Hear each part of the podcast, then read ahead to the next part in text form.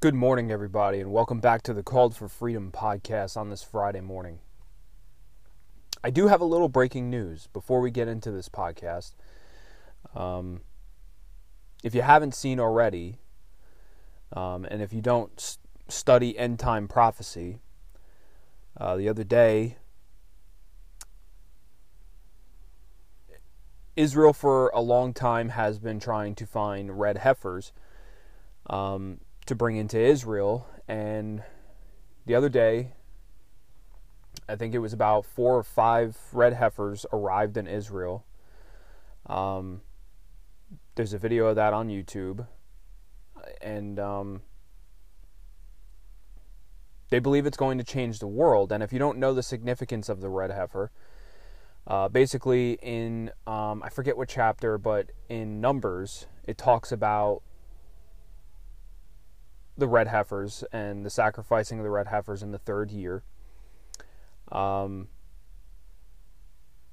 and if you also don't know the significance of the third temple, as you may have heard recently in the news, that um, Israel's trying to make a go at building the third temple. They're they're cre- they're creating railway railways go, uh, to bring people straight from the airport directly into um, where the Temple Mount is.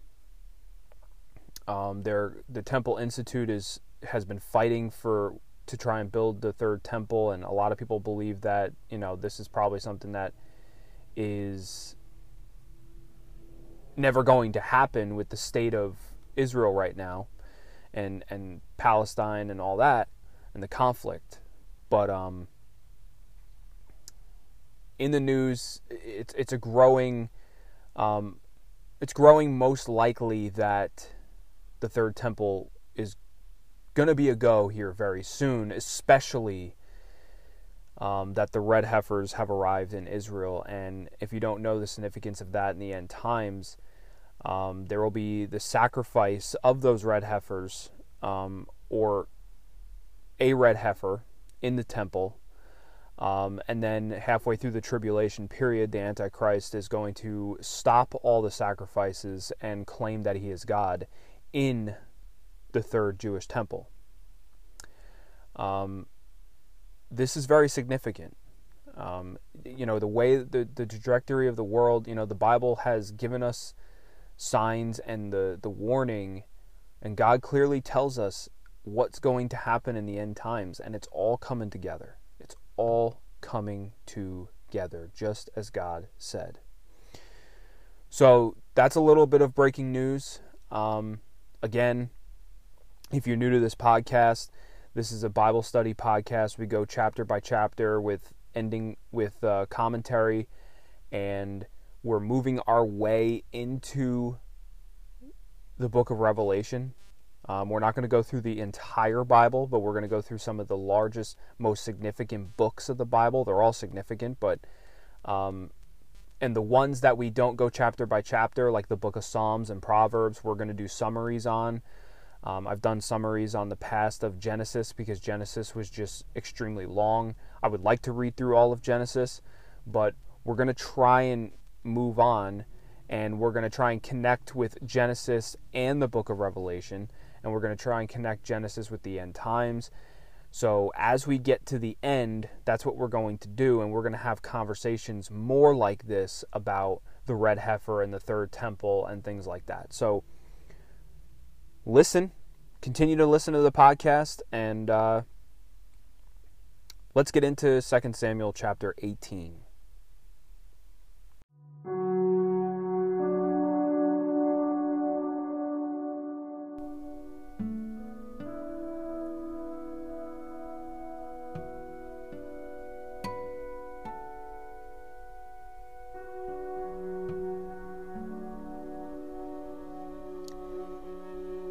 Absalom is killed.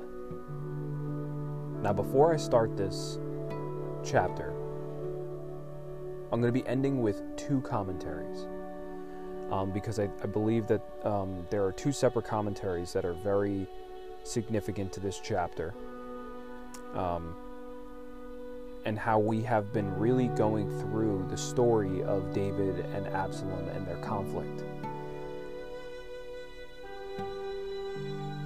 And this chapter obviously talks about Absalom being killed. Let's get into it.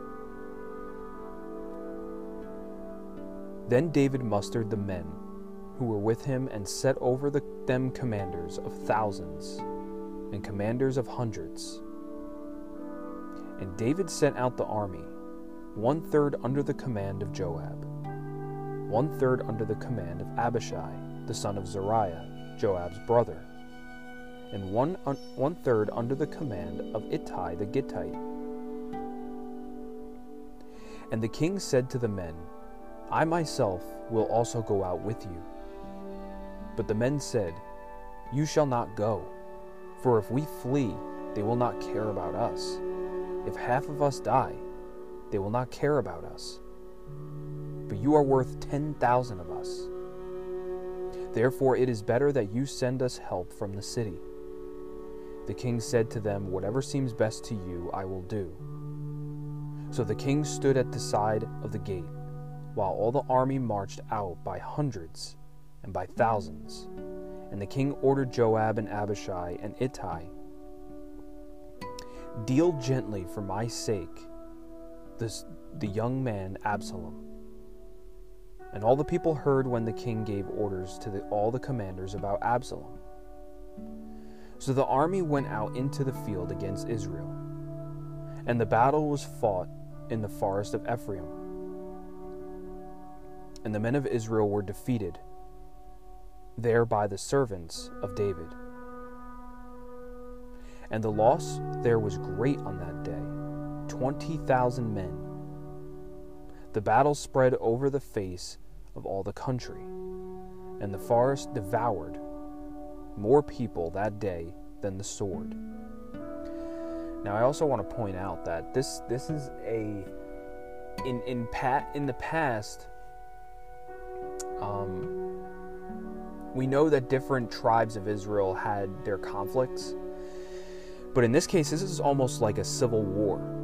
Okay, people that were in support of David now were Absalom won the hearts over a lot of those people. So this is a civil war, and that's why when it says that the men of Israel were defeated by the servants of David, we have to remember that a lot of that is kind of one and the same. And Absalom happened to meet the servants of David. Absalom was riding on his mule, and the mule went under the thick branches of the great oak. And his head caught fast in the oak, and he was suspended between heaven and earth. While the mule was under him, went on. And a certain man saw it and told Joab, Behold, I saw Absalom hanging in an oak. Joab said to the man who told him, What you, you saw him. Why then did you not strike him there to the ground? I would have been glad to give you ten pieces of silver and a belt. But the man said to Joab, Even if I felt in my hand the weight of a thousand pieces of silver, I would not reach out my hand again against the king's son. For in our hearing the king commanded you and Abishai and Ittai, For my sake protect the young man Absalom. On the other hand, if I dealt treacherously against his life, and there is nothing hidden from the king, then you yourself would have stood aloof. Joab said, I will not waste time like this with you. And he took three javelins in his hand and thrust them into the heart of Absalom while he was still alive in the oak. And ten young men, Joab's armor bearers, surrounded Absalom and struck him and killed him. Then Joab blew the trumpet, and the troops came back from pursuing Israel. For Joab restrained them. And they took Absalom and threw him into a great pit in the forest, and raised over him a great heap of stones. And all Israel fled, everyone to his home. Now Absalom in his lifetime had taken and set up for himself the pillar that is in the king's valley, for he said, I have no son to keep my name in remembrance. He called the pillar after his own name, and it is called Absalom's monument to this day. Then of uh, Ahimaaz, the son of Zadok, said, Let me run and carry the news to the king that the Lord has delivered him from the hand of his enemies. And Joab said to him, You are not to carry news today you may carry news another day. But today you shall carry no news, because the king's son is dead. Then Joab said to the Cushite, Go, tell the king what you have seen. The Cushite bowed before Joab and ran. Then Ahimaaz the son of Zadok said again to Joab, Come what may, let me also run after the Cushite. And Joab said, Why will you run, my son? Seeing that you have no reward for the news. Come what may, he said, I will run. So he said to him, Run. Then Ahimaaz ran by the way of the plain and outran the Cushite. Now David was sitting between the two gates, and the watchman went up to the roof of the gate by the wall.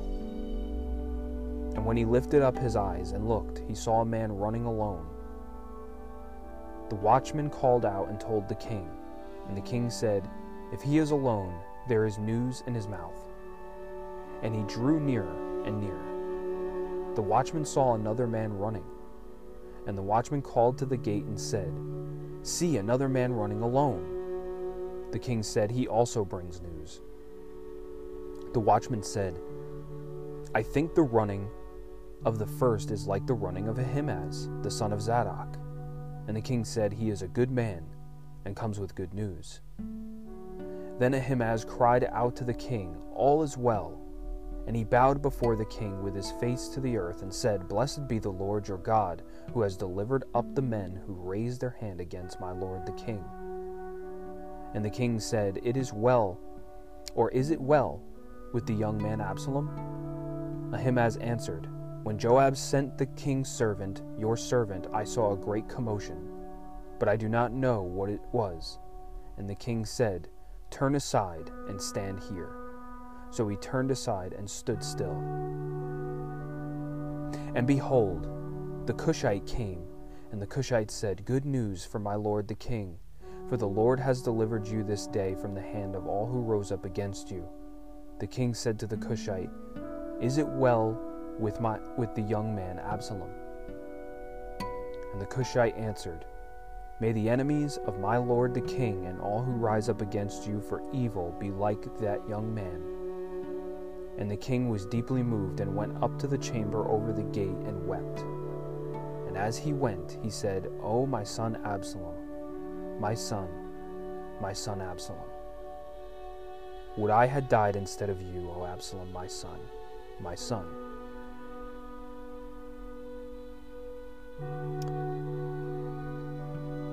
Now, this is very touching at the end of this because despite their huge differences, now remember, David did the same thing when Saul died.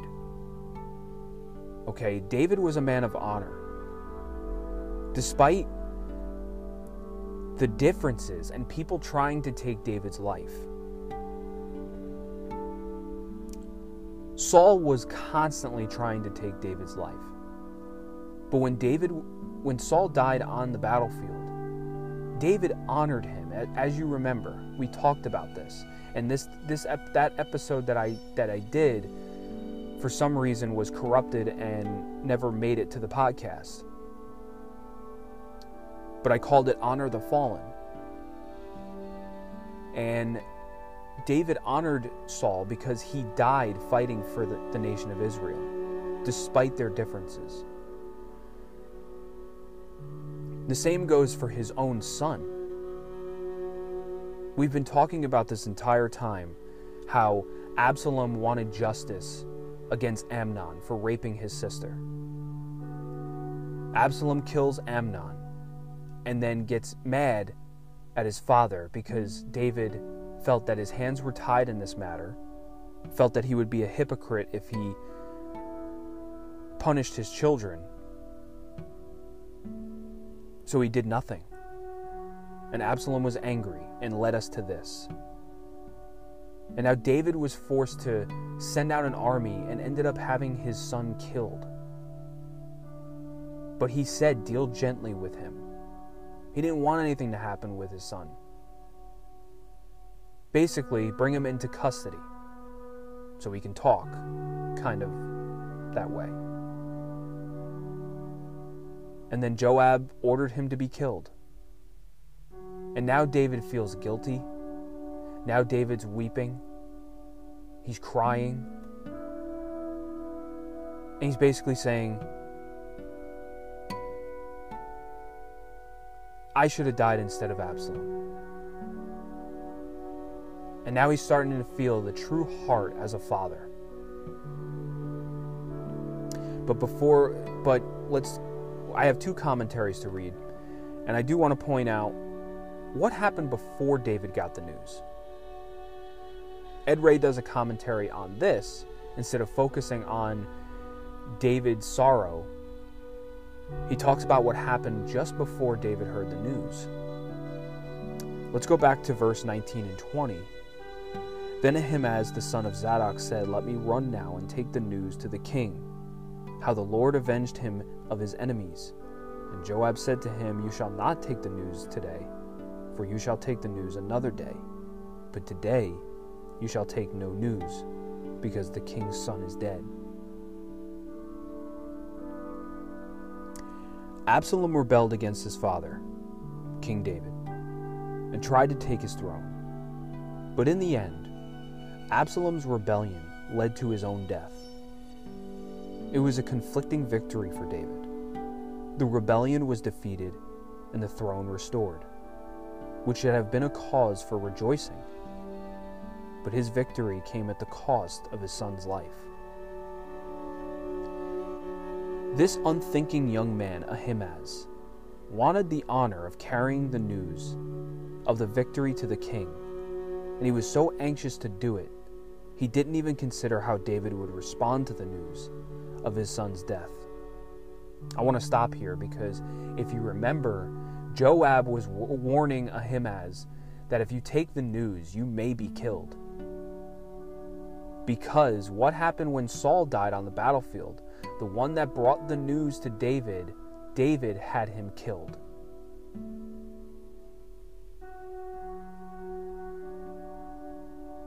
because David felt that that man saw what happened and didn't do anything about it.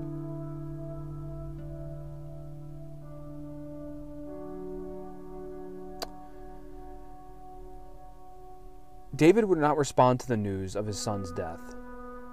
He did not see, as the older general Joab did, that David's grief over his son's death would send mixed signals to the nation and cause confusion, or that the news might make David so angry that he killed Ahimaaz, as he had done when the young uh, Amalekite claimed he had killed King Saul.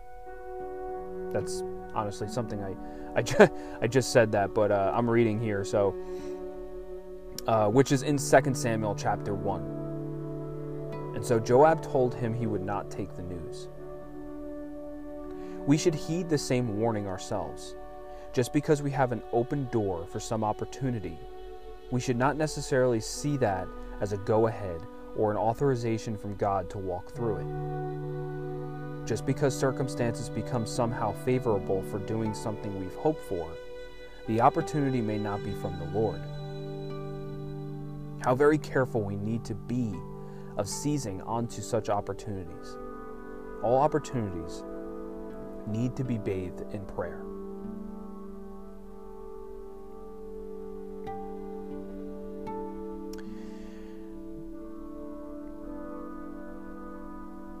Now, I want to read another commentary on the sorrow that David was that David is feeling here, because as a father, you know, you you feel that when he says that um, at the end of the chapter, where he says, "Oh, my son Absalom, my son, would I have died instead of you? Oh, Absalom, my son." David was a man after God's own heart, but his own family was a train wreck. Sometimes it seems easier to get, it, get, get right with God instead of our own kin. David's adulterous affair with Bathsheba and his killing of her husband continued to shake his whole family tree. It was just as God predicted in 2 Samuel chapter 12. Thus says the Lord I will raise up trouble against you from within your own house, and I will take your wives before your eyes, and give them to your neighbor, and he shall lie with your wives in the sight of this very sun. It's true that God had forgiven David, but the forgiveness did not eliminate consequences. Absalom was David's third and favorite son. He was handsome, charming, and charismatic. He loved the pomp, circumstance, and the privileges of royalty. He drove a magnificent chariot and had 50 men run in front of him wherever he went. Everything he did was designed to gain the favor of others and to cast his influence over them. The people were charmed by Absalom. Absalom's name means son of peace, but his life was anything but that. He raised an army and declared himself king, putting David in the position of having to defend Israel from his own son. In the war, Absalom died, and for the second time, David grieved the death of a child. Strong family relationships are often difficult to keep.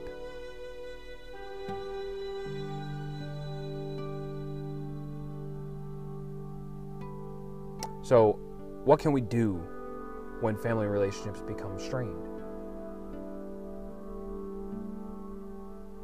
Remember that God is for you and your family. Even when relationships in your family are difficult, God never removed his favor from David's family, choosing to come into the world through David's relatives 1,000 years later. Remember, Jesus is from the line of David. And even though David was a sinner, David slept with a lot of women. Um, David was not running his family the way that a godly man should. But yet, Jesus Christ would later come through the descendant of David. If family relationships have been difficult for you, remember that God is gracious and merciful and is eager to offer a fresh start. God grant us all a taste of your kingdom through our strangely flawed yet favored families. In Jesus' name, Amen.